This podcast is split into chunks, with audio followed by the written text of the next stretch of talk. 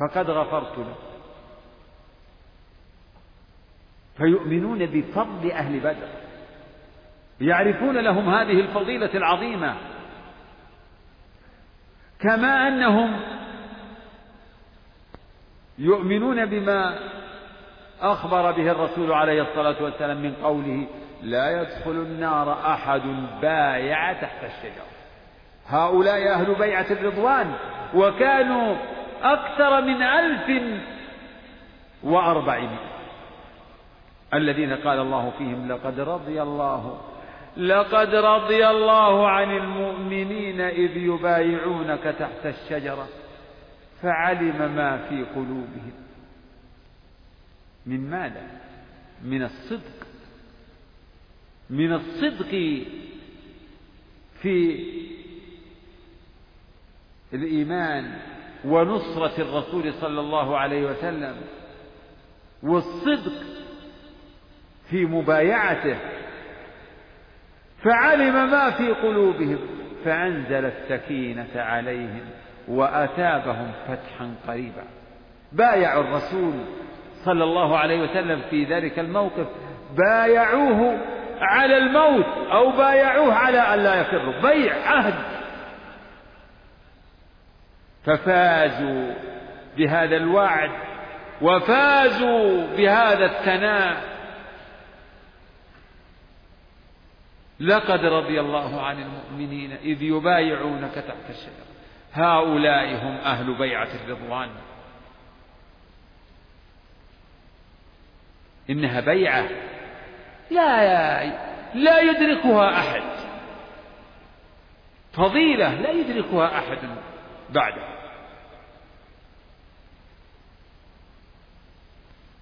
نعم.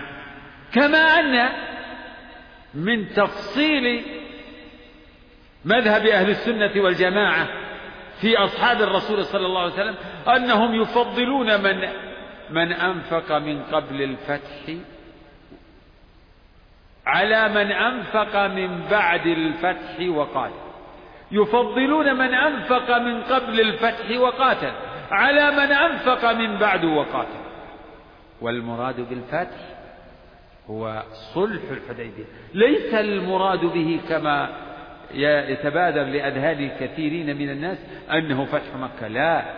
بين الفتحين بين الفتحين قريب من سنتين.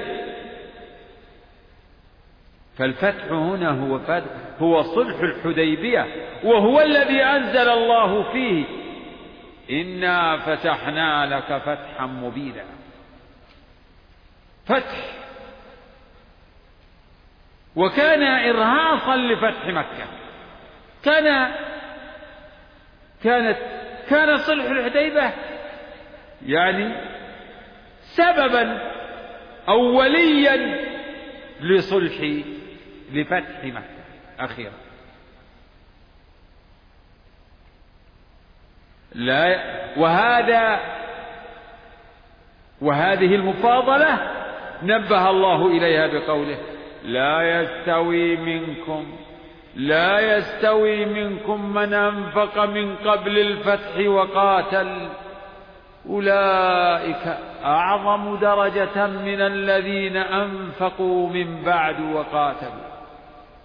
وكلا وعد الله لكن مع الفارق الذين أنفقوا وقاتلوا في أيام الشدة وقلة النصير. لا يساويهم ولا يدانيهم من أنفق بعد ما قويت شوكة الإسلام. وظهر دين الله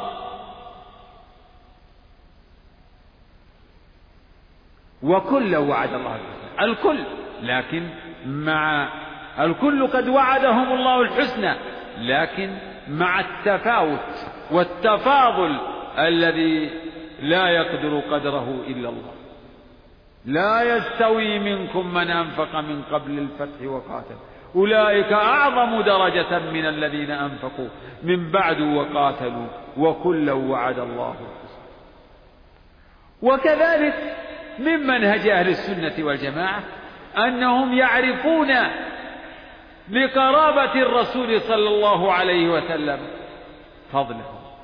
قرابة فضيلة لكن إذا اقترنت بالإيمان. قرابة الرسول صلى الله عليه وسلم. فيحفظون وصية النبي عليه الصلاة والسلام في أهل بيته. حين قال يوم غدير خم أذكركم الله في أهل بيتي أذكركم الله في أهل بيتي. صلى الله عليه وسلم. أهل بيته قرابته القربى الأدنون. ثم يعني قرابته القربى هم بنو هاشم ثم قريش على مراتبهم لهم حظهم وشرفهم من قرابة النبي صلى الله عليه وسلم. بقرابتهم للنبي صلى الله عليه وسلم. ولكن هذه الفضيلة لا تتحقق إلا مع الإيمان. فإذا, فإذا لم يتحقق الإيمان فلا ينفع تنفع الأنساب. فأبو لهب وأبو طالب لم تنفعهم قرابتهم من النبي صلى الله عليه وسلم. حين كذبوا دعوته ولم ينقادوا لها وقال عليه الصلاة والسلام حين شكى إليه العباس أن قريشا تجفو بني هاشم. شكى منهم جبوة. قال والله لا يؤمن حتى يحبوكم لله. يعني بإيمانكم ولقرابته. فمن كان من قرابة النبي فإنه اجتمع له فضل الصحبة وفضل القرابة كعلي رضي الله عنه. فضل الصحبة فهو من سادات الصحابة ومن السابقين الأولين. وفضل القرابة فهو كما تقدم أفضل قرابة النبي صلى الله عليه وسلم.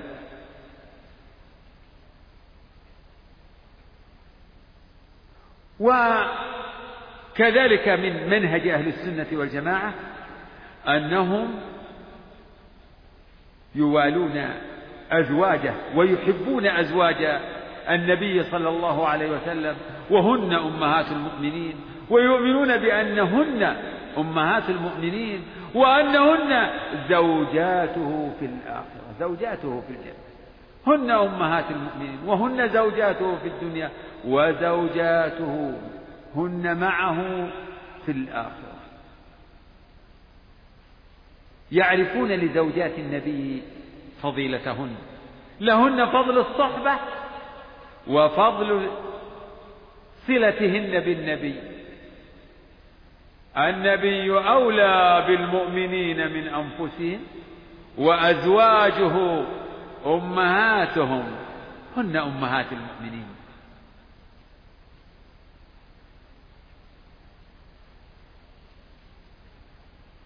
وهذه الأمومة أمومة يعني حرمة وكرامة ليست الأمومة أمومة القرابة التي ينبني عليها ما ينبني من الأحكام من ميراث وغيره. وأزواجه أمهاتهم وقال سبحانه في, في نفس هذه السورة يا نساء النبي لستن كأحد من النساء إن اتقيتن فلا تخضعن بالقول فيطمع الذي في قلبه مرض. إلى قوله واذكرن ما يتلى في بيوتكن من آيات الله والحكمة. واذكرن ما يتلى في بيوتكن من آيات الله والحكمة. إن الله كان لطيفا خبيرا. قبل ذلك وأقمنا الصلاة وآتينا الزكاة وأطعنا الله ورسوله. إنما يريد الله ليذهب عنكم الرجس أهل البيت. ويطهركم تطهيرا. وقد إلى. وهذه الآية تدل على الصحيح على أن زوجات النبي صلى الله عليه وسلم من أهل بيته. بل هن أولى من يدخل في هذا الاسم الشريف. إنما يريد الله ليذهب عنكم الرجس أهل البيت ويطهركم تطهيرا. واذكرن ما يتلى في بيوتكن من آيات الله والحكمة. إن الله كان لطيفا خبيرا.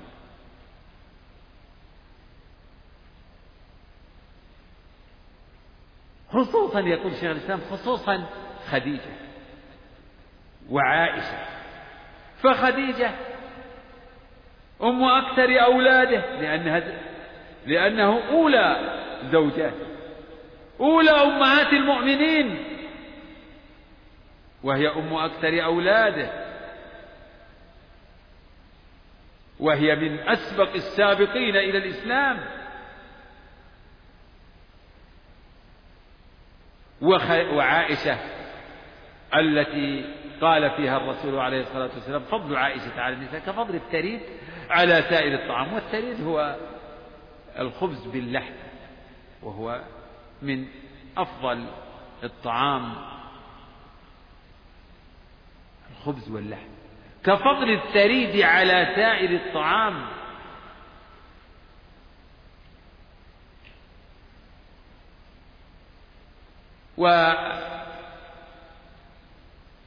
وأهل السنة مختلفون في المفاضلة بينهما فقوم فضلوا عائشة قوم فضلوا خديجة ومنهم من قال إنها هذه أفضل من وجه وهذه أفضل من وجه.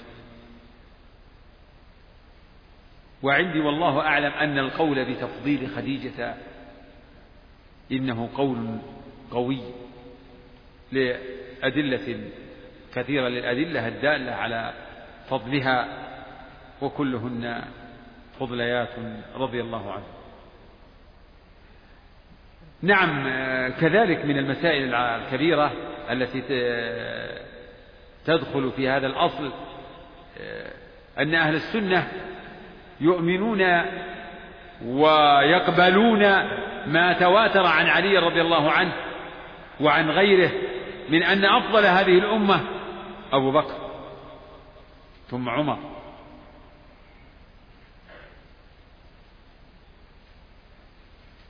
ويثلثون بعلي بعثمان ويربعون بعلي. فأهل السنة والجماعة قائلون بأن أفضل الصحابة هم الخلفاء الراشدون وأن ترتيبهم في الفضل على ترتيبهم في الخلافة. فأفضل هذه الأمة على الإطلاق أبو بكر. ثم عمر. وهذا بإجماع المسلمين بإجماع المسلمين الأولين والآخرين بإخراج طائفة الروافض. فأفضل هذه الأمة أبو بكر ثم عمر. وبإجماع نعم. وقد يقول الشيخ إن إن أهل السنة قد حصل وقع بينهم خلاف في القديم في المفاضلة بين عثمان وعلي فقوم قدموا عثمان. وسكتوا. وربعوا بعلي. وقوم قدموا عليا. وقوم توقفوا. يعني فمن أهل السنة من فضل عثمان على علي ومنهم من فضل عليا ومنهم من توقف لكن استقر أمر أهل السنة على تفضيل عثمان على علي وأن ترتيب الخلفاء الراشدين في الفضل على ترتيبهم في الخلافة هذا هو الذي استقر عليه أمر أمر أهل السنة والجماعة. وهذا يعني أن الخلاف آه، قد قد ارتفع وأجمع أهل السنة أخيرا أجمعوا على هذا الأمر على تقديم عثمان على علي. فأفضل الصحابة هم الخلفاء الراشدون وترتيبهم في الفضل على ترتيبهم في الخلاف. لكن يجب أن يفرق بين مسألة المفاضلة بين عثمان وعلي وبين الطعن في خلافة عثمان. ولا يلزم من تفضيل علي على عثمان الطعن في خلافة عثمان. فمسألة تفضيل علي على عثمان يقول الشيخ ليست من المسائل التي يضلل المخالف. المخالف فيها.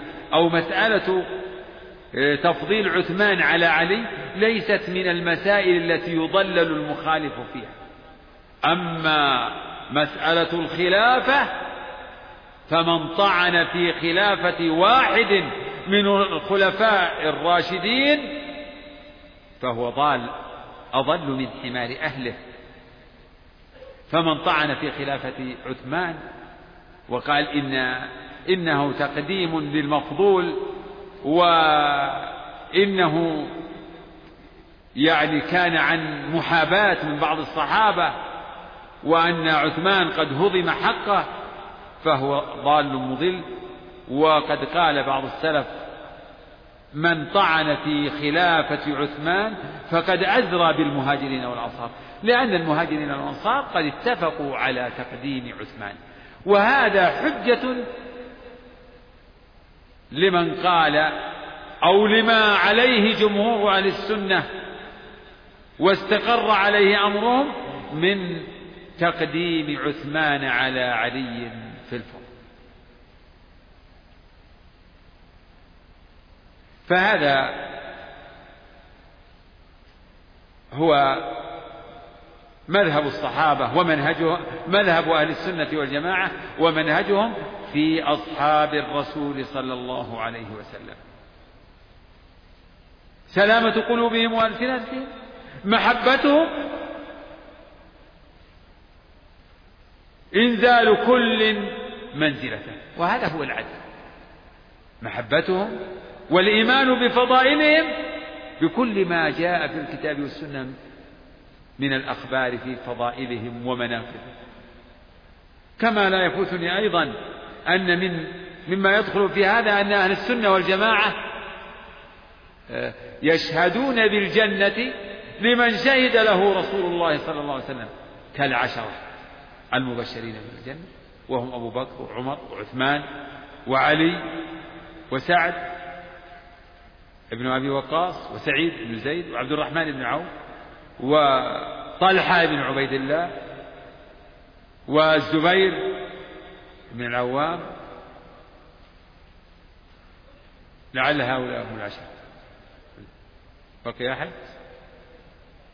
وأبو عبيدة بن الجراح هؤلاء هم العشرة. وكذلك غيرهم. فالمبشرون بالجنة كثير. ومنهم ثابت بن قيس ابن شاماس خطيب النبي صلى الله عليه وسلم. ومنهم الحسن والحسين ومنهم ومنهم كثير. وهذا يعني بشائر أو بشارات على وجه التعيين فلان وفلان وفلان. وتقدم أنه مما يشهد له بالجنة كل من بايع تحت الشجرة أهل بيعة الرضوان كلهم قال فيهم الرسول عليه الصلاة والسلام لا يدخل النار أحد بايع تحت الشجرة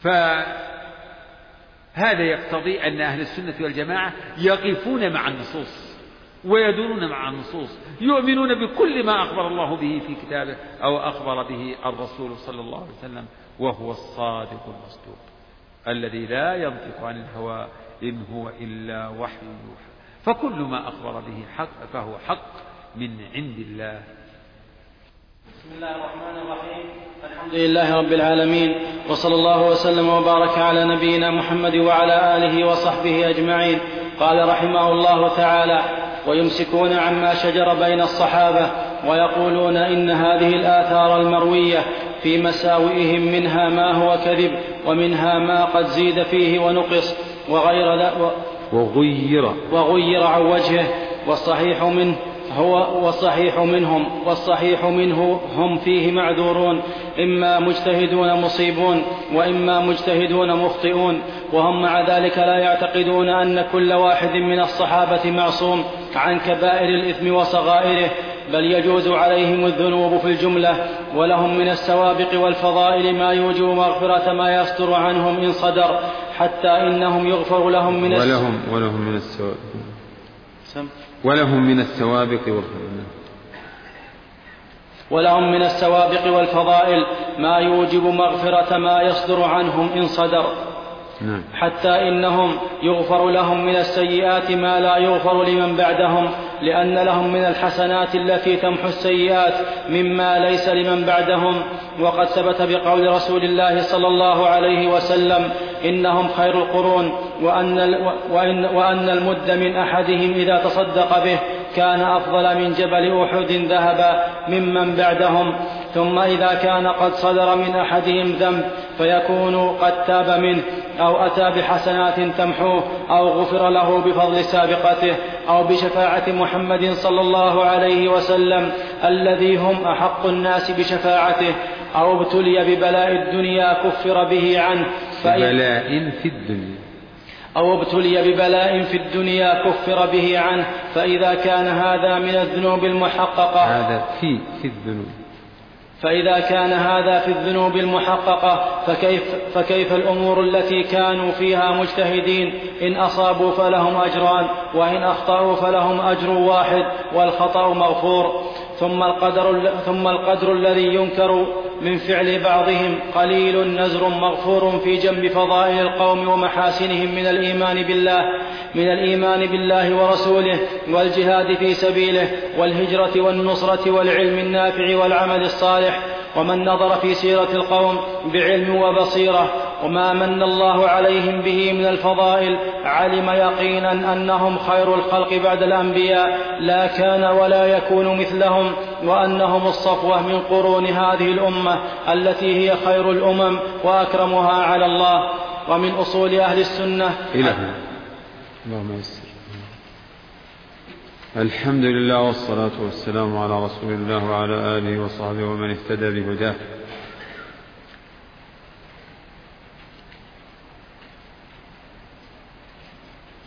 تقدم ذكر جملة من من المسائل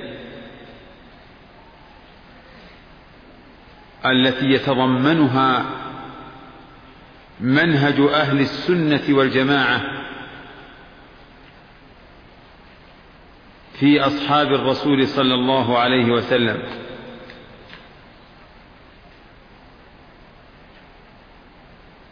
ومن منهجهم وطريقتهم القويمة السليمة أنهم يمسكون عما شجر بين الصحابة. يمسكون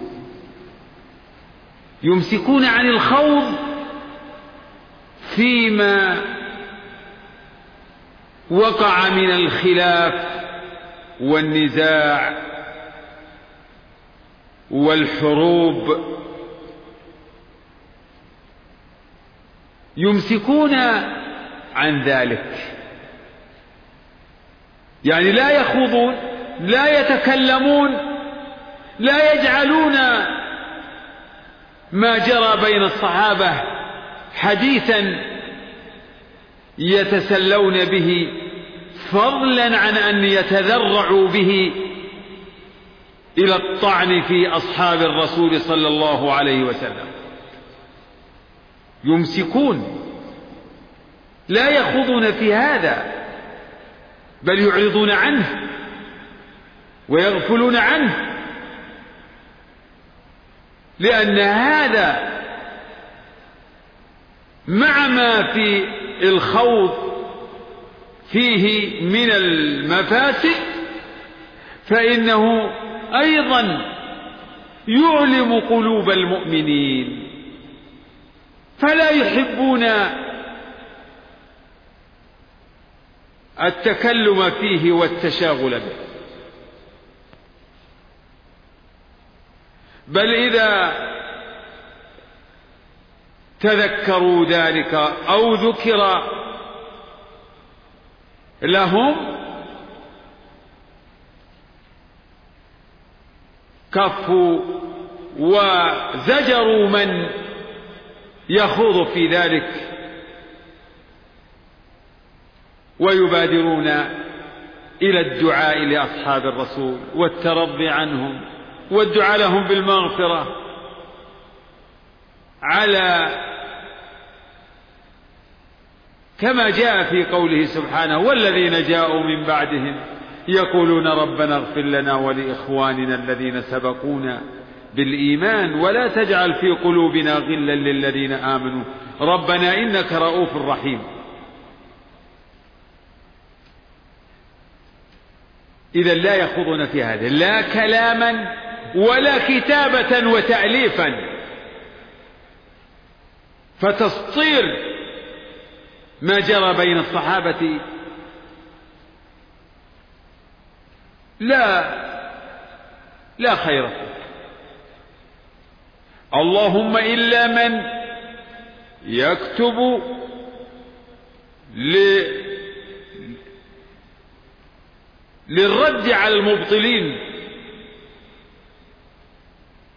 وإزاحة الشبه.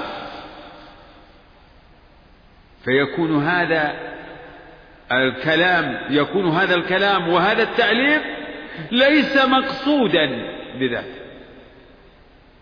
لا يقصد به مجرد الأحاديث التاريخية والخوض الذي تزجى به الأوقات ويؤدي إلى تسويد القلوب.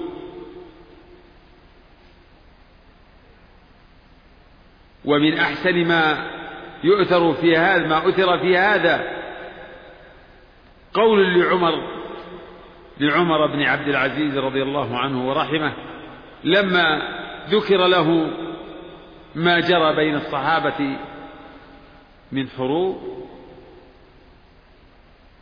كما جرى بين علي ومعاوية رضي الله عنهما وبين علي وطلحة والزبير ومن معهما رضي الله عنهم.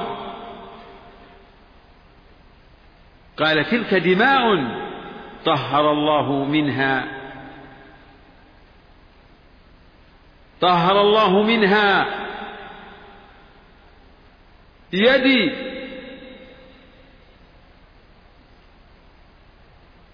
فلا ألوث بها لساني أو كما قال رحمه الله ورضي عنه. وهذا معنى عظيم.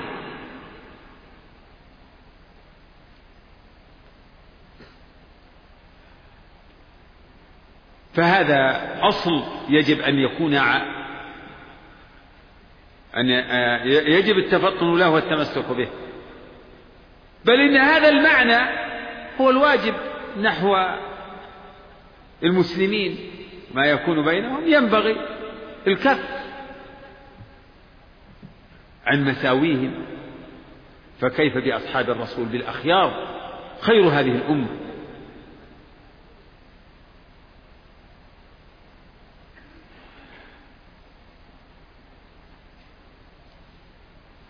ثم يقولون من, من هذا المنطلق ومن هذا العصر يقولون إن ما أثر وما نقل من مساوئ الصحابة من المساوئ من تلك الحروب أو غيرها منها ما هو كذب.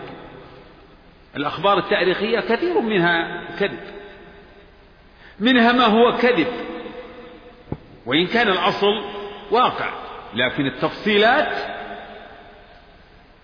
منها ما هو كذب ومنها ما زيد فيه ونقص وغير عن وجهه.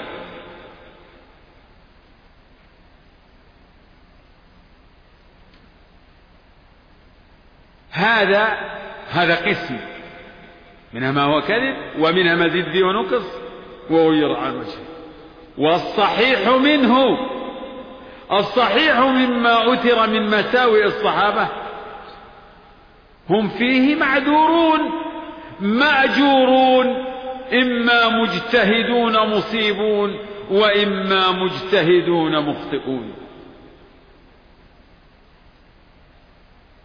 فهم مأجورون بأجر أو أجرين.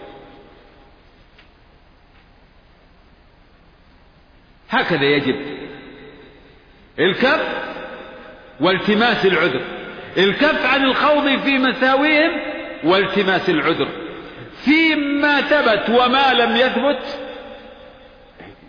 يرد من أول وهلة ولا ينظر فيه. ما لم يثبت لا ينظر فيه. لكن ما ثبت مخرج على هذا الوجه. يخرج على أن ما وقع هو اجتهاد. ولا يعني هذا أن الصحابة معصومون بل أهل السنة لا يقولون إن أحدا من الصحابة معصوم. فالصحابة ليسوا بمعصوم العصمة إنما هي للرسول صلى الله عليه وسلم. أما الصحابة فليسوا بمعصوم. فلا يقولون لا يقولون إن أحدا من الصحابة معصوم يعني معصوم من الذنوب بل تجوز عليهم الذنوب. تجوز. تجوز عليهم الذنوب في الجملة. هم بشر. بشر تعرض لهم العوارض النفسية و وتحصل من أحدهم الزلة. والله تعالى يقول إن الذين اتقوا إذا مسهم. اتقوا المتقون المتقون قد يذنبون. إن الذين اتقوا إذا مسهم طائف من الشيطان تذكروا فإذا هم مبصرون. ويقول تعالى في صفة المتقين الذين الذين يد الذين يعد الصحابة في أول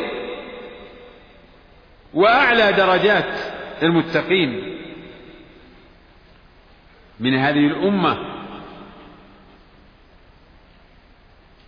بعد نبيها صلى الله عليه وسلم.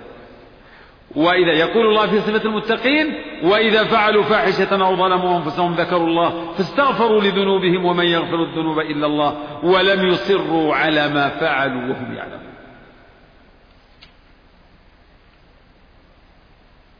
وإذا علم هذا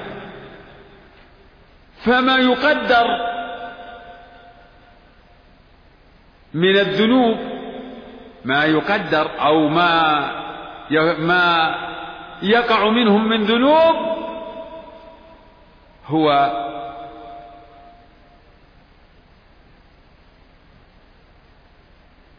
ما يقدر أن يقع منهم من ذنوب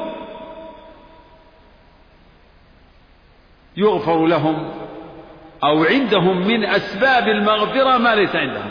لهم من أسباب المغفرة ما ليس لغيرهم.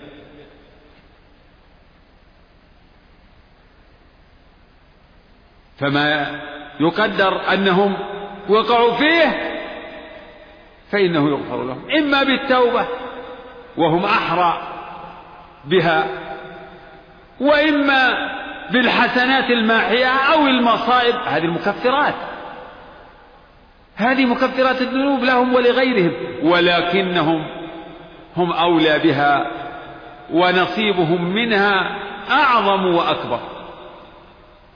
فيكون إيه قد تاب منه أو غفر له بحسنات ماحية أو بمصائب وابتلاء ابتلي به في الدنيا أو يغفر له بشفاعة النبي عليه الصلاة والسلام الذي هم أحق بشفاعته كما يقول الشيخ.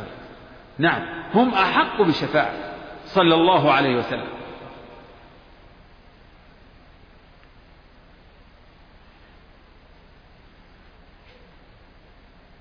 مع أن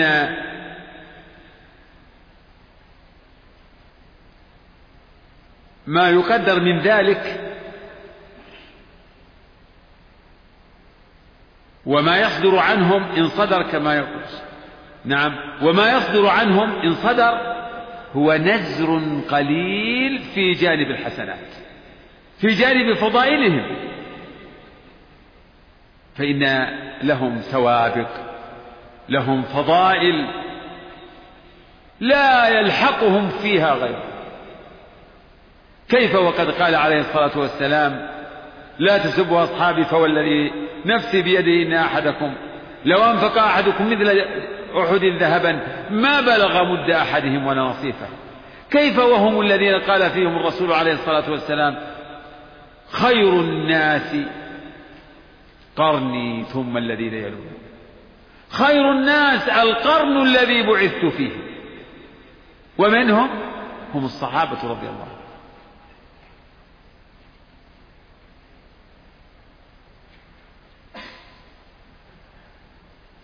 فالمقصود إن الواجب هو الكف عن مساوئ الصحابة والتماس العذر لهم. وتذكر ما لهم من الفضائل والسوابق وما لديهم من أسباب المغفرة وما يكون منهم من ذنوب فإن ذلك مغمور مغمور في جانب حسناتهم وفضائلهم. وختاما يقول الشيخ إن من نظر في سيرة القوم بعلم وبصيرة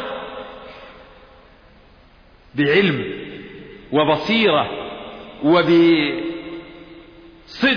وعدل علم أنهم خير الناس بعد الأنبياء لا كان ولا يكون مثلهم لا كان ولا يكون مثلهم خير الناس. وهذا يستفاد. مما ثبت عن النبي عليه الصلاة والسلام أن هذه الأمة خير الأمم. فإذا كانت هذه الأمة خير الأمم والصحابة خير هذه الأمة تبين أن أن الصحابة خير الناس. أن الصحابة خير الناس بعد الأنبياء. ولهذا قال الشيخ لا كان في الأمم مثلهم لا كان في الماضي مثلهم. ولا يكون في آخر الزمان مثلهم. لا كان ولا يكون مثلهم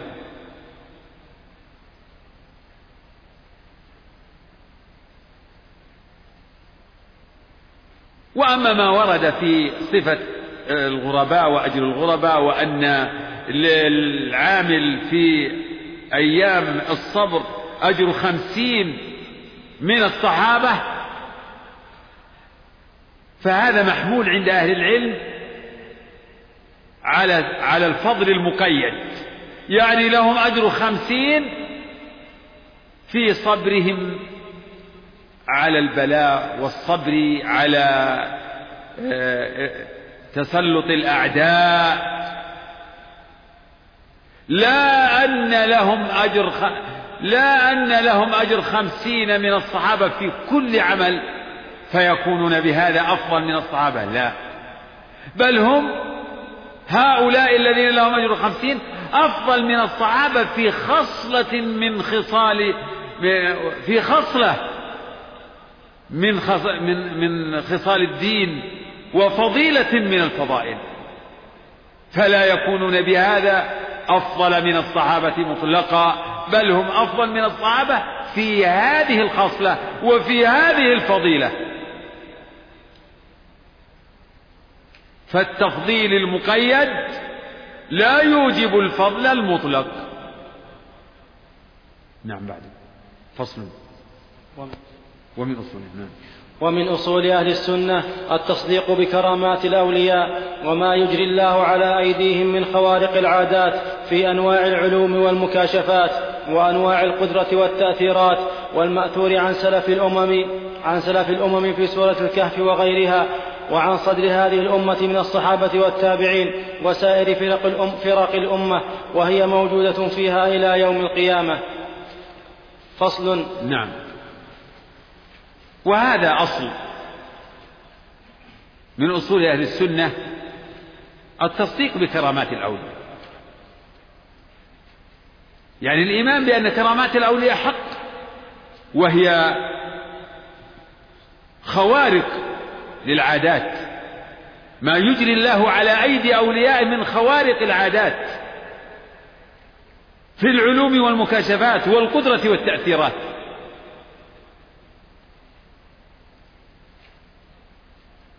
كالذي حكاه الله عن أوليائه أو بعض أوليائه في سورة الكهف.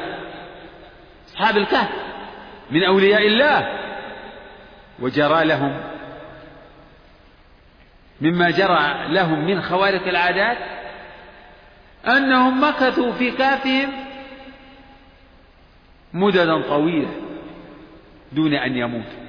بقوا أحياء مع ما مضى عليهم من السنين ولبثوا في كافهم ثلاثمائة سنين وازدادوا تسعة ومع ذلك يقومون ويت... ويرد بعضهم إلى بعض. وكذلك بعثناهم ليتساءلوا بينهم. قال قائل منهم كم لبثتم؟ قالوا لبثنا يوما أو بعض يوم. وهذا خارق للعادة. لو نام إنسان مدة طويلة هلك ومات لأن جسمه يحتاج إلى الغذاء. ينفد وقوده وتنفد طاقته وتنفد. لكن هؤلاء مكثوا السنين ومع ذلك بقوا أحياء. ونقلبهم ذات اليمين وذات الشمال. تقلبون. وكذلك ما أجرى الله على يد الخضر على القول بأنه ولي لا نبي. من من الوقائع الثلاث التي استعظمها موسى خرق السفينة وقتل الصبي وتقويم آه، الجدار. كل ذلك من خوارق العادات التي أجراها الله على يد عبده الخضر.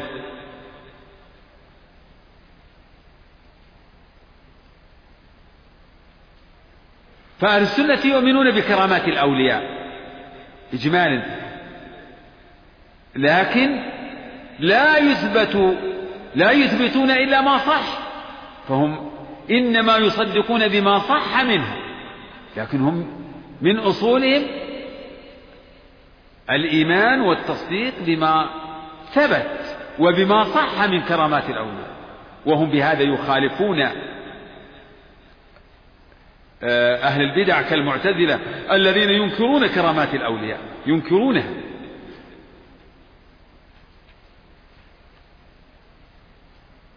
و والأخبار مستفيضة في هذا الشأن. وقد حكى الناس وحكى المؤرخون أمورا كثيرة. ومنها ما يشاهد بين حين وآخر وهي مستمرة. كرامات الأولياء يجريها الله على أيديهم ولا تزال. لم تزل ولا تزال جارية. في صدر من صدر هذه الأمة إلى أن تقوم الساعة. والله تعالى يجري كرامات الأولياء تقوية لإيمان بعضهم وسدا لحاجة بعضهم. قد يقع العبد الصالح في ضرورة فيحدث الله له أمرا خارقا للعادة يكشف به ضرورته.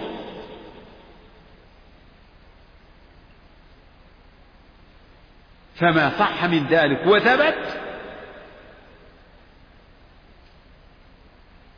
وجب الإيمان به وتصديق الصدق.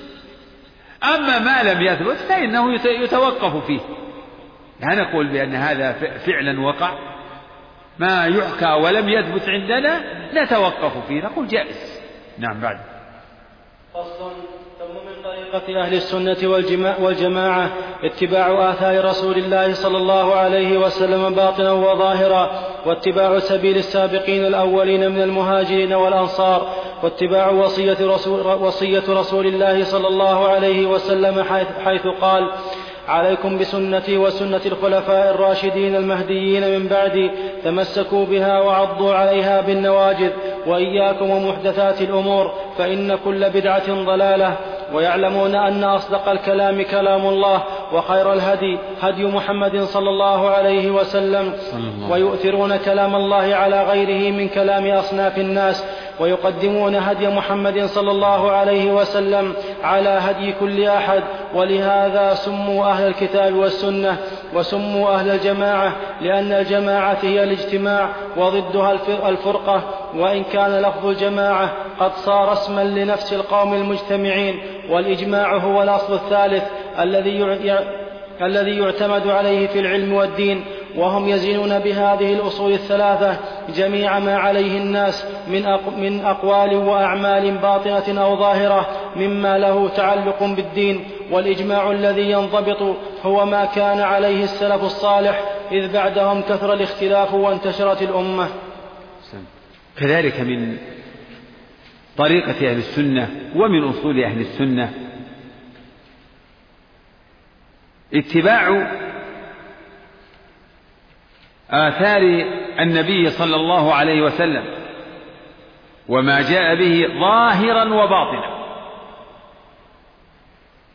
واتباع آثار السابقين الأولين من المهاجرين والأنصار. وهذا ما أمر الله به عباده.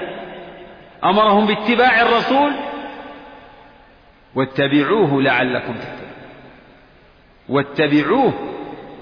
قل إن كنتم تحبون الله فاتبعوني يحببكم الله. وقال والسابقون الأولون من المهاجرين والأنصار والذين اتبعوهم بإحسان. فهذه طريقتهم.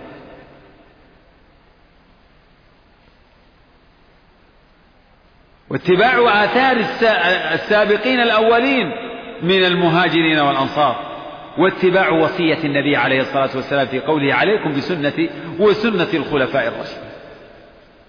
فهم متبعون لسنة الرسول معظمون لها مستمسكون بها وكذلك سنة الخلفاء الراشدين. وهم أبو بكر وعمر وعثمان وعلي.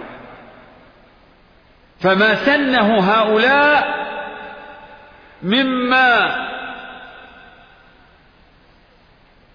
لم يخالفوا فيه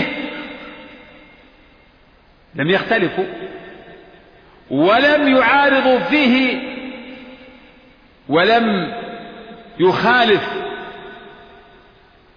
دليلا من الكتاب والسنة فإنه كذلك مأمورون نحن باتباع هذه السنة سنة الخلفاء الراشدين. بوصيته عليه الصلاة والسلام.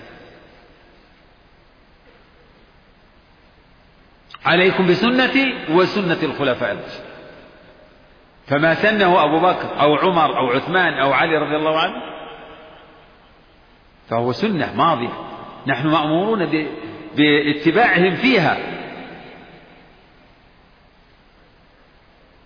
واتباعنا لهم بهذا هو اتباع هو من تحقيق اتباعنا للنبي صلى الله عليه وسلم لأننا بذلك نعمل بوصيته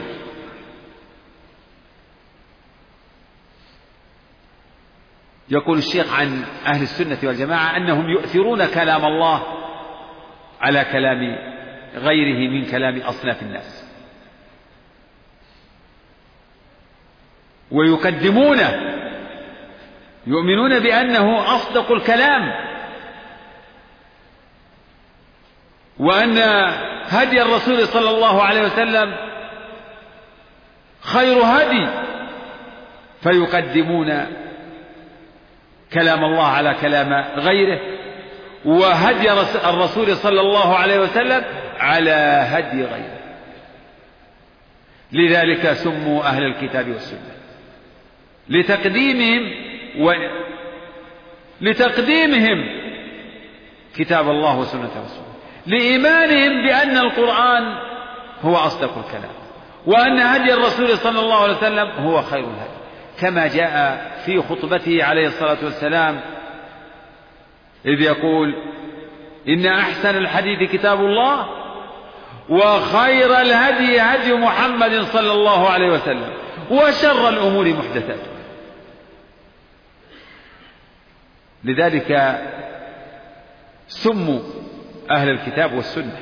هم أهل الكتاب والسنة لأنهم المستمسكون بهما المحكمون لهما الذين لا يقدمون عليهما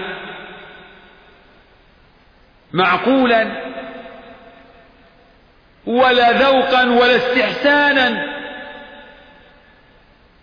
لا يقدمون عليهما ويسمى أهل السنة أيضا بأهل الجماعة فهم أهل السنة والجماعة. أهل الكتاب والسنة وهم أهل السنة والجماعة. لأن الجماعة هي الاجتماع. وهم يجتمعون على الحق ويأمرون بالاجتماع. عملا بقوله تعالى واعتصموا بحبل الله جميعا ولا تفرقوا. ويعملون بالإجماع. إجماع الصحابة رضي الله عنهم.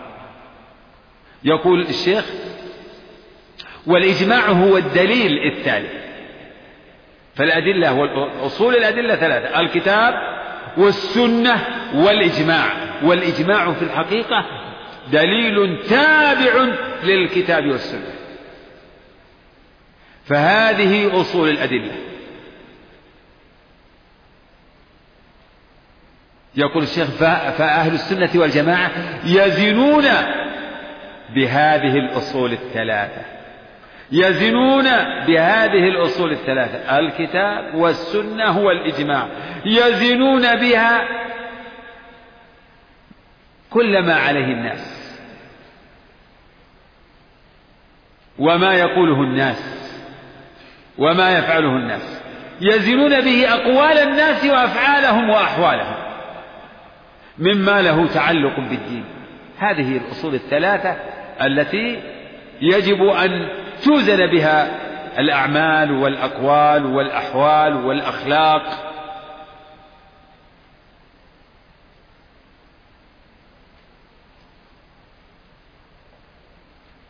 وهذا هو الصراط المستقيم الذي أمر الله باتباعه الاعتصام بحبل الله بدينه الذي بعث به رسوله بكتابه الذي أنزله بالحكمة التي أنزلها على محمد صلى الله عليه وسلم. الاتباع للسلف الصالح من الصحابة الذين أثنى الله عليهم وعلى المتبعين لهم والذين اتبعوهم بإحسان. نعم بعد. فصل. فصل. ثم هم مع هذه الأصول يأمرون بالمعروف وينهون عن المنكر على ما توجبه الشريعة ويرون إمامة الحج والجهاد والجمع والأعياد مع الأمراء أبرارا كانوا أو فجارا ويحافظون على الجماعات ويدينون بالنصيحة للأمة ويعتقدون معنى قوله صلى الله عليه وسلم المؤمن للمؤمن كالبنيان يشد بعضه بعضا وشبك بين أصابعه. وقوله صلى الله عليه وسلم مثل المؤمنين في توادهم وتراحمهم وتعاطفهم كمثل الجسد إذا اشتكى منه عضو تداعى له سائر الجسد بالحمى والسهر. ويأمرون بالصبر عند إله يقول الشيخ رحمه الله ويعقد هذا الفصل الذي يختم به هذه العقيدة. يعقد هذا الفصل لبيان منهج أهل السنة في معاملة الخلق في معاملة الناس.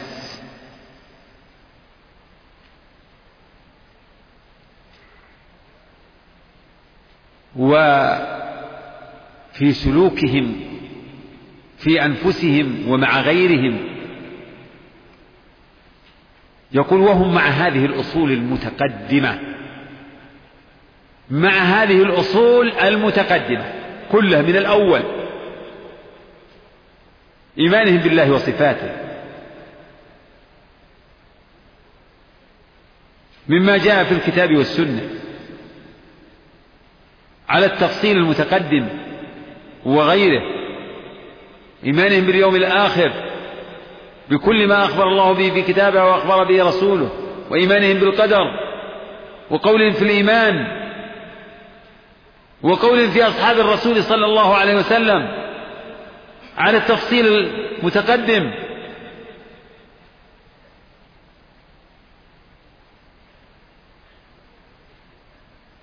وكذلك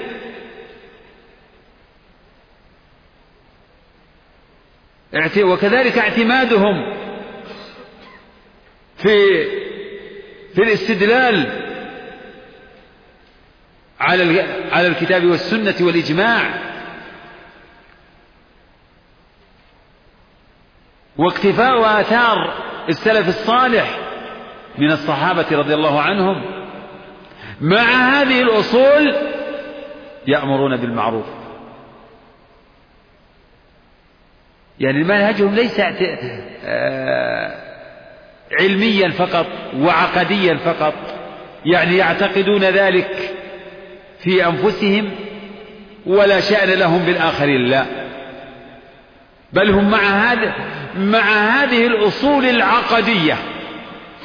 هذه الأصول العظيمة القويمة يأمرون بالمعروف وينهون عن المنكر. إذا هم مصلحون. يقول على ما توجبه الشريعة لا على ما يوجبه الهوى والرأي المجرد.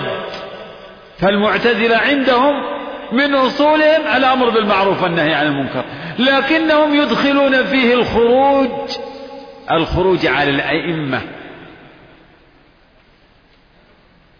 لكن أهل ومن الناس من يأمر بالمعروف وينهى عن المنكر دون أن يتقيد بحدود الشريعة فيفسد أكثر مما يصلح. كما تقدمت الإشارة إلى هذا قريبا في الكلام على حديث بول الأعراب في المسجد. على ما توجبه الشريعة. والأمر بالمعروف والنهي عن المنكر أصل من أصول الدين والأدلة عليه كثيرة. نصوص من الكتاب والسنة كثيرة واجب عظيم. به قوام الدين وقوام أمر المسلمين.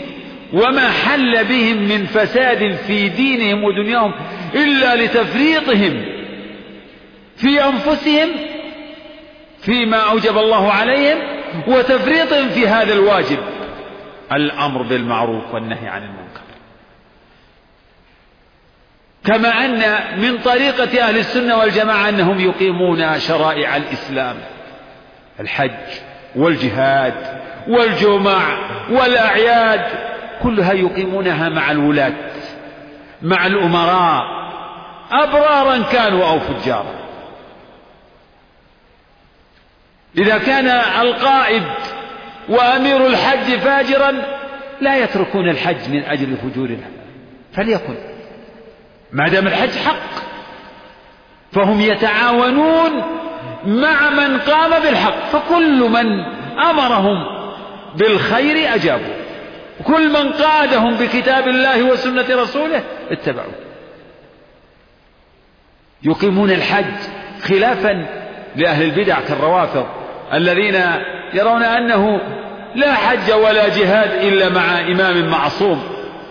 والإمام المعصوم الذي يدعونه هو معدوم. يقيمون الحج والجهاد والجمع والأعياد يقيمونها مع الأمراء. لا يتركون الجمع والأعياد لكون الإمام فاسق أو فاجر. لا يعطلونها لا يعطلون شعائر الإسلام.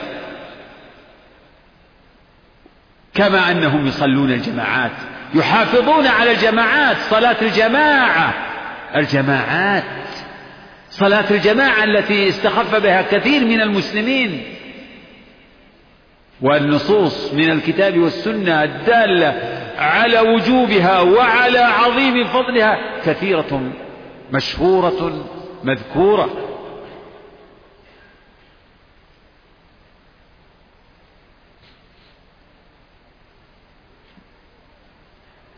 ويعتقدون معنى قوله صلى الله عليه وسلم المؤمن للمؤمن كالبنيان يشد بعضه بعضا يعني يؤمنون بالرابطة الإسلامية. هذه الرابطة التي قد وهنت في نفوس كثير من المسلمين. وهذه الرابطة تعني الشعور ب بآلام وآمال المسلمين. مثل المؤمنين في توادهم وتراحمهم كالجسد الواحد. إذا اشتكى منه عضو تداعى له سائر الجسد بالحمى والسهر. إذا هذا يقتضي أن الم... و... وجمع هذا قوله سبحانه إنما المؤمنون إخوة. هذه الأخوة لها حق تقتضي المحبة والمواساة والمشاركة في الآلام والآمال. وما يكون من يعني من اختلاف وطن. يعني المؤمنون إخوة وإن اختلفت أوطانهم وتباعدت واختلفت أنسابهم فلا يجوز الولاء والبراء على أساس أرض. الأرض والله هذا سعودي هذا مصري هذا يمني. لا يجب أن يكون أساس الولاء هو الحب في الله والبغض في الله. والروابط الجاهلية الآن هي التي يشاد بها وتذكر وينوه عنها. ويتعلق بها الناس ويتعاملون على أساسها. التعامل بين أكثر الناس على أساس الروابط الجاهلية. التراب الوطن الوطنية. لا. العلاقة يجب أن تكون العلاقة. التي يبنى عليها الولاء والبراء والحب والبغض هو الدين. فتحب المؤمنين ممن كانوا وأين كانوا وتبغض الكافرين ممن كانوا وأين كانوا. لا تجد قوما يؤمنون بالله واليوم الآخر يوادون من حاد الله ورسوله ولو كان أقرب قريب. يوادون من حاد الله ورسوله ولو كانوا آباءهم أو أبناءهم أو إخوانهم أو عشيرتهم. الآية.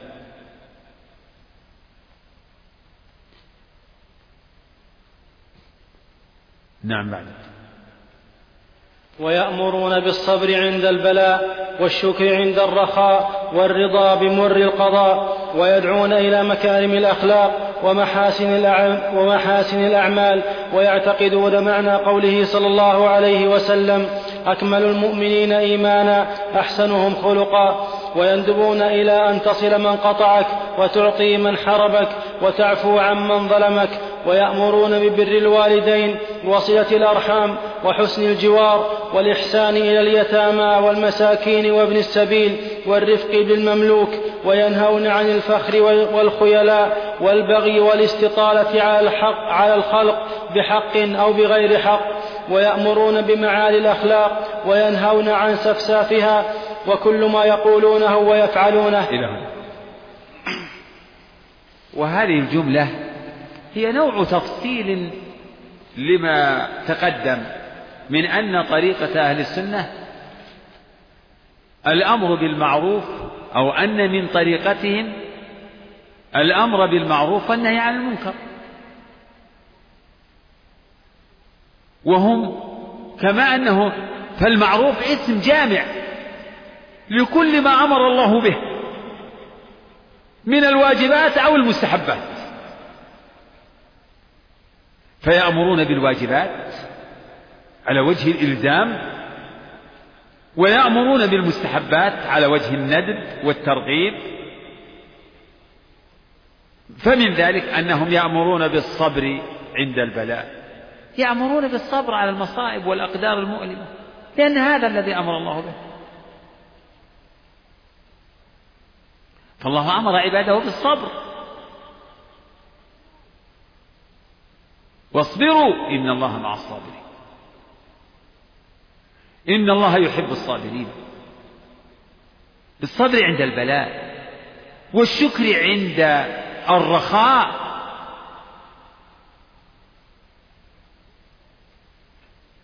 يأمرون بذلك.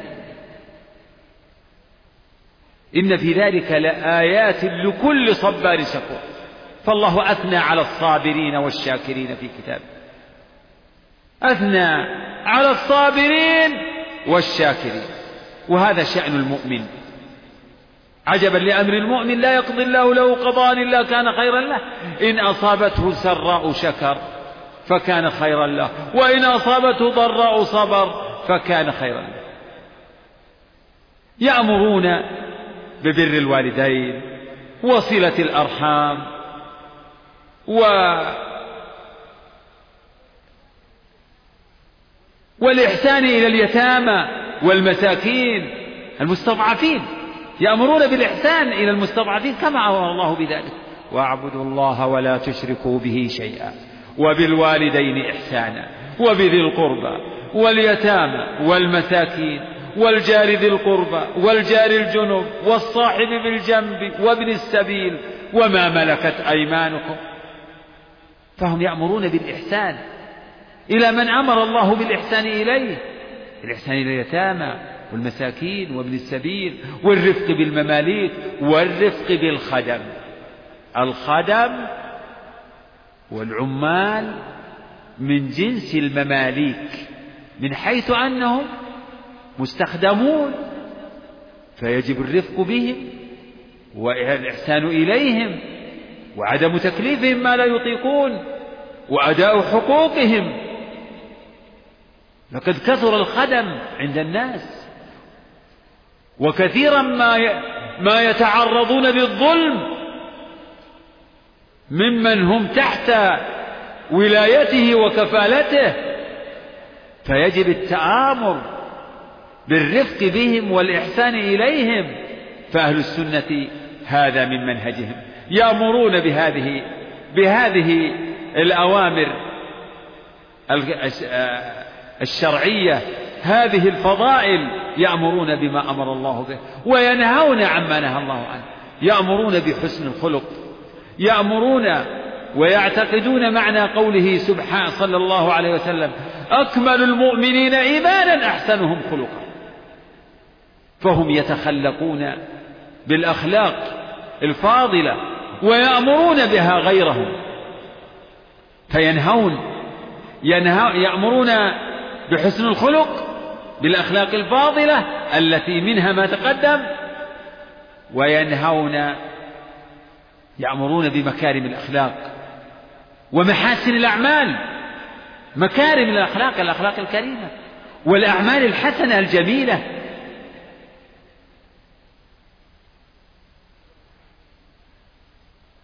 ويأمرون بمعالي الأخلاق. هذا قريب من الذي قبله.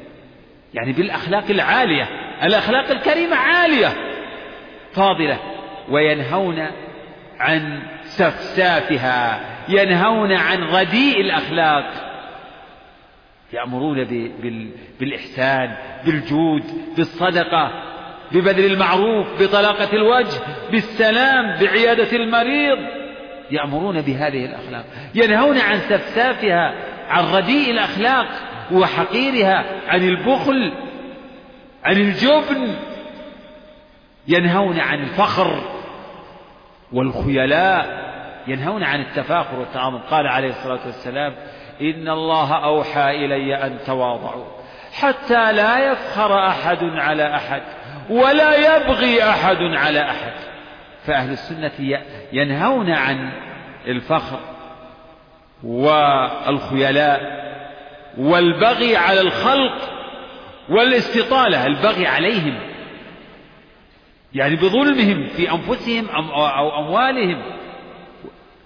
والاعتداء عليهم في ذلك. والاستطالة يعني التطاول والتعاظم على على الخلق بحق أو بغير حق. حتى وإن كان لك حق على فلان فلا تتطاول عليه ولا تتسلط عليه. التطاول فيه تعاظم وتسلط بسبب أنك تدري عنه. وعن التطاول ينهون عن البغي البغي بغير حق وعن الاستطالة على الخلق بحق أو بغير حق. نعم. يقولونه ويفعلونه من هذا وغيره فإنما هم فيه متبعون للكتاب والسنة وطريقتهم هي دين الإسلام الذي بعث الله به محمدا صلى الله عليه وسلم. لكن لما أخبر النبي صلى الله عليه وسلم أن أمته ستفترق على ثلاث وسبعين فرقة كلها في النار إلا واحدة وهي الجماعة. وفي حديث عنه أنه قال هم من كان على مثل ما أنا عليه اليوم وأصحابي. صار المتمسكون بالإسلام المحض الخالص عن الشوب هم أهل السنة والجماعة وفيهم الصديقون والشهداء والصالحون ومنهم أعلام الهدى ومصابيح الدجى أولو المناقب المأثورة والفضائل المذكورة وفيهم الأبدال وفيهم أئمة الدين الذين أجمع المسلمون على هدايتهم وهم الطائفة المنصورة الذين قال فيهم النبي صلى الله عليه وسلم لا تزال طائفة من أمتي على الحق منصورة لا يضرهم من خالفهم ولا من خذلهم حتى تقوم الساعة فنسأل الله أن يجعلنا منهم وأن لا يزيغ قلوبنا بعد إذ هدانا وأن يهب لنا من لدنه رحمة إنه إنه الوهاب والله أعلم وصلى الله على محمد وآله وصحبه وسلم تسليما كثيرا. يقول الشيخ إن أهل السنة في كل ما يقولونه ويفعلونه ويأمرون به هم فيه متبعون. متبعون للكتاب والسنة. إن يأمرون بما أمر الله به وما أمر الله به رسوله. وينهون وإنما ينهون عما نهى الله عنه ورسوله. فهم في كل ذلك متبعون لا مبتدعون ولا متبعون لأهوائهم.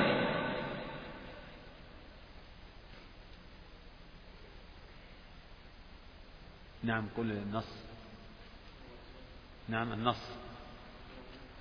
إيه هم فيه متبعون. إيش؟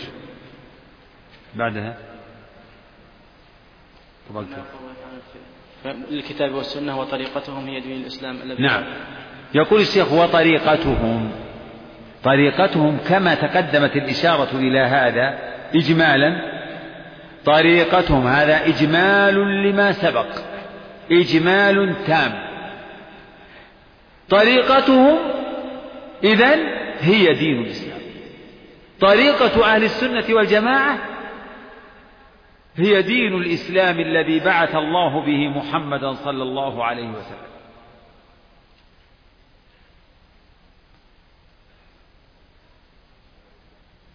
ودين الإسلام هو الجامع لكل العقائد الصحيحة والعلوم النافعة والأعمال الصالحة كما قال تعالى هو الذي أرسل رسوله بالهدى ودين الحق ليظهره على الدين كله ولو كره المسلم طريقتهم هي دين الإسلام.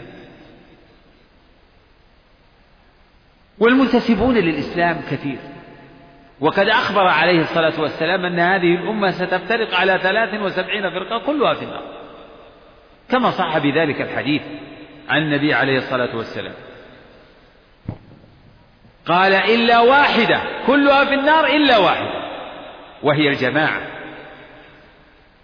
وفي اللفظ المشهور قيل من هي يا رسول الله؟ قال على قال هي من كان على مثل ما أنا عليه اليوم وأصحابي فكل هذه الفرق تنتسب للإسلام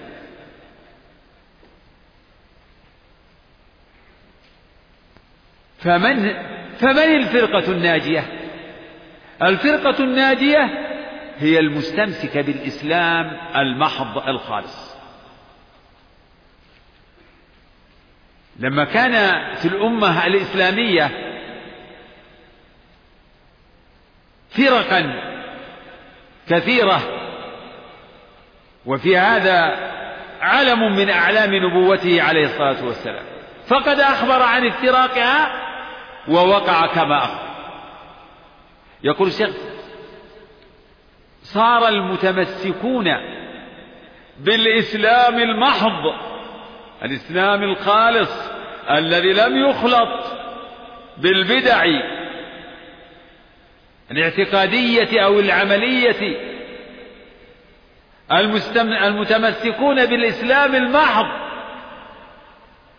هم أهل الكتاب والسنة. هم الفرقة الناجية المنصورة. المتمسكون بما جاء به الرسول عليه الصلاة والسلام خالصا عن الشوب خالصا عن ما وقعت فيه الفرق المنحرفة عن هذا الصراط هم أهل الكتاب والسنة. وهذه الفرقة فيهم هم درجات ليسوا على مرتبة واحدة. أهل السنة ليسوا على مرتبة واحدة بل هم على مراتب كبيرة. طبقات. الأولياء إجمالا طبقتان. الأولياء هم طبقتان. مقربون وأصحاب يمين. أو سابقون ومقتصدون. فالمقربون السابقون هم الذين فعلوا الفرائض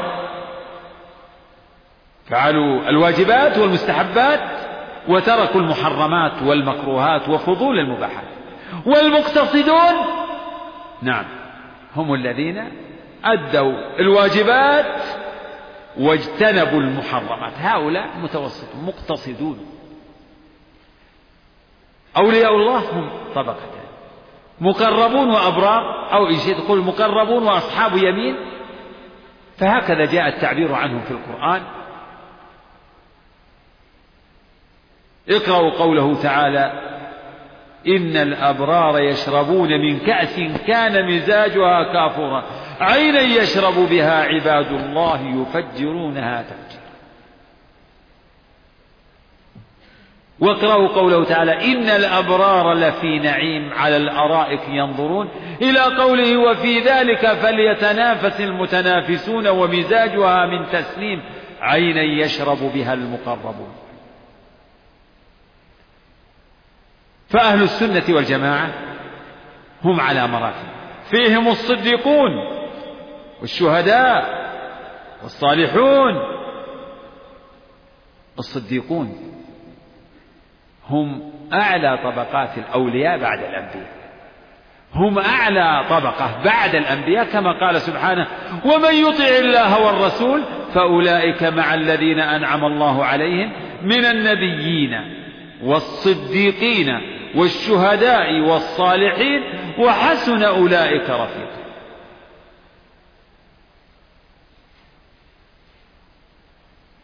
والصديق هو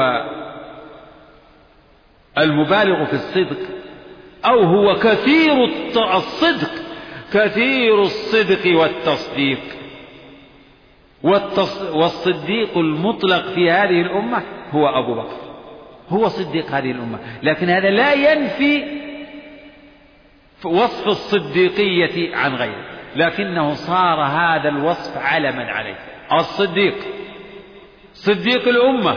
أبو بكر الصديق. صار هذا الوصف ملازما. وإلا فالصديقية ليست مقصورة. فيهم الصديقون والشهداء والصالحون وفيهم أعلام الهدى. أعلام الهدى ومصابيح الدجى يعني فيهم الأئمة الذين يهتدى بهم. مشبهون بالأعلام. الجبال والعلامات التي يهتدى بها. علامات الطريق. أعلام الهدى ومصابيح الدجى التي يستضاء بها في الظلام وفي حنادس الظلام. فأئمة الدين ففي أهل السنة أئمة هداة أئمة يهتدى بهم في علمهم وفي عملهم. على مراتب.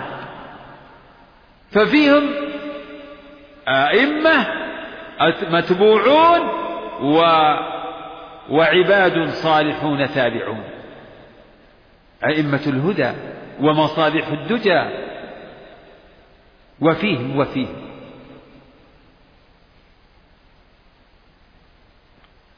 الصحابة سبق الحديث عنهم وف و وأنهم مفضلون تفضيلا مطلقا على من بعده. نعم. و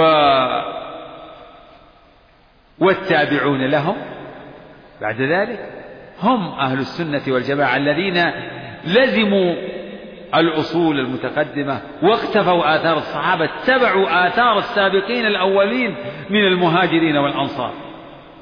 فهؤلاء على مراتبهم تابعون وتابعوهم وتابعوهم إلى يوم القيامة. يقول الشيخ وفيهم الأبدان. وهذا اللفظ ورد في بعض الأحاديث ولكنها ولكن ذكر شيخ الإسلام وغيره أنه لم يصح في الأبدال حديث يعني في عدد الأبدال. أما معنى الأبدال فهو واقع فيهم الأبدال. ومعنى الأبدال أقول لم يصح حديث ذكر شيخ الإسلام أنه لم يصح حديث في عدد الأبدال. في عددهم إنهم عددهم كذا. والأبدال مع المراد بهم العلماء والعباد. العلماء العاملون والعباد الصالحون الذين يخلف بعضهم بعضا. كلما مات عالم قام بدله. وكلما مات عابد خلفه من بعده. هؤلاء أبدال. والله سبحانه وتعالى كما جاء في حديث لا يزال الله يغرس في هذا الدين غرسا يستعملهم فيه بطاعته. لا يزال. فال فال فالصالحون والأئمة لا يزالون. وإن كان في آخر الزمان يقل العلم يقل العلم ويثبت الجهل. وإن وإن الله لا يقبض العلم انتزاعا ينتزع من صدور الرجال وإنما يقبض وإنما يقبض العلم أو يقبض العلم بموت العلماء. ولكن هذا لا يعني أنه ينقطع وينقرض وإن قل يقل العلم. فحجة الله قائمة على عباده إلى أن يأتي أمر الله تبارك وتعالى. ولهذا ينبه الشيخ إلى هذا المعنى بقوله إن هذه الطائفة لا تزال باقية. كما أخبر الرسول عليه الصلاة والسلام فأهل السنة والجماعة المتمسكون بالإسلام المحض. وعندي إن مفهوم أهل السنة والجماعة أوسع من مفهوم الفرقة الناجية. فالفرقة الناجية المنصورة هم أهل السنة والجماعة لكن في أهل السنة يعني فيهم الظالمون لأنفسهم. فهم طبقات سابقون ومقتصدون وفيهم الظالم لأنفسهم كما قال تعالى ثم أورثنا الكتاب الذين اصطفينا من عبادنا فمنهم مقتصد فمنهم ظالم لنفسه ومنهم مقتصد ومنهم سابق بالخيرات بإذن لكن المتمسكون بالإسلام المحض علما وعملا ظاهرا وباطنا هم الفرقة الناجية التي أخ... المنصورة التي أخبر بها الرسول عليه الصلاة والسلام وأخبر أنها لا تزال. في قوله لا تزال طائفة من أمتي على الحق. لا تزال هذا يدل على الاستمرار. لا تزال طائفة من أمتي على الحق. يعني جنس هذه الطائفة لا يزال وإلا. فهي أجيال ينقرض بعضها. ويخلفهم آخرون لا تزال طائفة من أمتي على الحق ظاهرين لا يضرهم من خذلهم ولا من خالفهم حتى تقوم الساعة يعني حتى تقوم وفي لفظ حتى يأتي أمر الله تبارك وتعالى والساعة هنا فسرت بقبض أرواح المؤمنين في آخر الزمان عند قرب قيام القيامة الكبرى. فإنه تعالى يرسل ريحا فتقبض أرواح المؤمنين فتخلو الأرض من من الخير ولا يبقى في الأرض إلا شرار الخلق. وعليهم تقوم الساعة. فهذه الطائفة مستمرة إلى أن يأتي أمر الله تبارك وتعالى ويأتي الأجل الذي قدره الله لبقاء هذا الدين وبقاء حملته. فنسأل الله كما قال الشيخ نسأله سبحانه وتعالى أن يجعلنا وإياكم بمنه وكرمه من هذه الطائفة وأن يثبتنا على دينه وأن يرزقنا الاستقامة على الحق وأن يجعلنا هداة مهتدين غير ضالين ولا مضلين. ونسأله تعالى أن يعصمنا وإياكم من مضلات الفتن. ما ظهر منها وما بطن. وصلى الله وسلم وبارك على عبده ورسوله.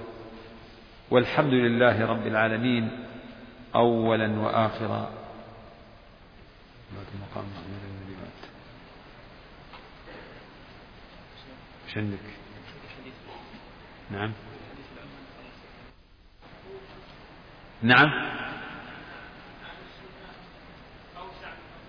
والله هذا الذي يظهر لي لأن يعني من يصدق عليهم أنه من أهل السنة فيهم العصاة فيهم الظالمون لأنفسهم وهذا لا يخرجهم لا يجعلهم من أهل يعني من أهل البدع. لأن أهل السنة هذا الاسم يتناول من يسير على هذه الأصول وأهل السنة فيهم على مراتب. هذا هو الذي يظهر لي فالفرقة الناجية المنصورة لا ريب أن هؤلاء هم المستمسكون بالإسلام المحض كما قال الشيخ. مستمسكون بالإسلام المحض. وأهل الكتاب وأهل السنة والجماعة يعني ب... يعني بالمفهوم التام هم كذلك المتمسكون بالإسلام المحض. علما وعملا ظاهرا وباطنا. لكن أهل السنة يدخل فيهم من يكون ظالما لنفسه ببعض المعاصي. ولو ولو كان يعني ارتكاب بعض المعاصي يخرج من هذا المفهوم لكان كثير من من يعني ممن ينسبون ويعرفون بأهل السنة كثير منهم ليسوا من أهل السنة والجماعة. ماذا إذا ما يكون؟ ماذا يكونون؟ فعندي إن أهل السنة والجماعة لفظ مع الفرقة الناجية والمنصورة إن بينهما من الفرق كما بين الإسلام والإيمان على ما هو معروف. إن الإسلام يعني أوسع دائرة هذا المعنى.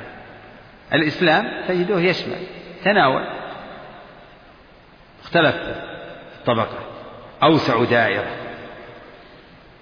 فكل من كان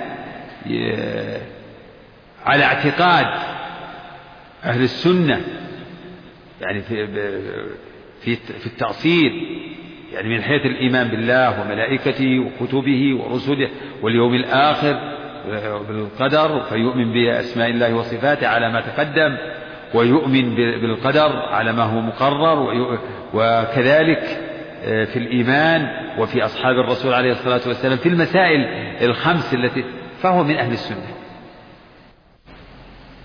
نعم تفضل.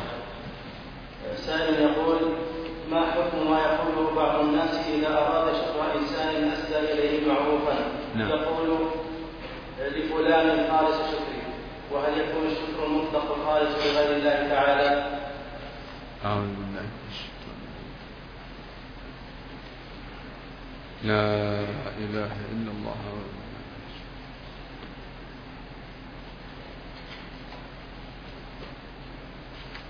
على كل حال هذه من أساليب المبالغات. يكفي عنها أن تقول أشكرك أو شكرا لأن المخلوق يشكر. كما قال تعالى أن اشكر لي ولوالديك. في الحديث مشهور من لا يشكر الناس لا يشكر الله. أما أن تقول لك خالص شكري فهذا لا يليق ولا ينبغي لأن غاية الشكر غاية الشكر إنما هي حق لله فهو الذي يستحق غاية الشكر وكمال الشكر. والإخلاص التام في الشكر إنما ذلك له سبحانه وتعالى. ولكن إذا التمسنا يعني شيئا من العذر يعني لك لمثل من يعبر هذا التعبير. يمكن أن يقول لك خالص شكري يعني اللائق بك والمناسب لحال المخلوق لشكر المخلوق. فرق بين شكر العبد لربه شكرا لا يدانيه شكر وشكره للمخلوق الذي أسدى إليه ما أسدى من الجميع. وعلى كل حال فعندي أنه لا ينبغي هذا التعبير لأنه يوهم جعل ما هو آه، حق لله حق للمخلوق. فينبغي اجتناب هذه هذه المبالغة وهذا التكلف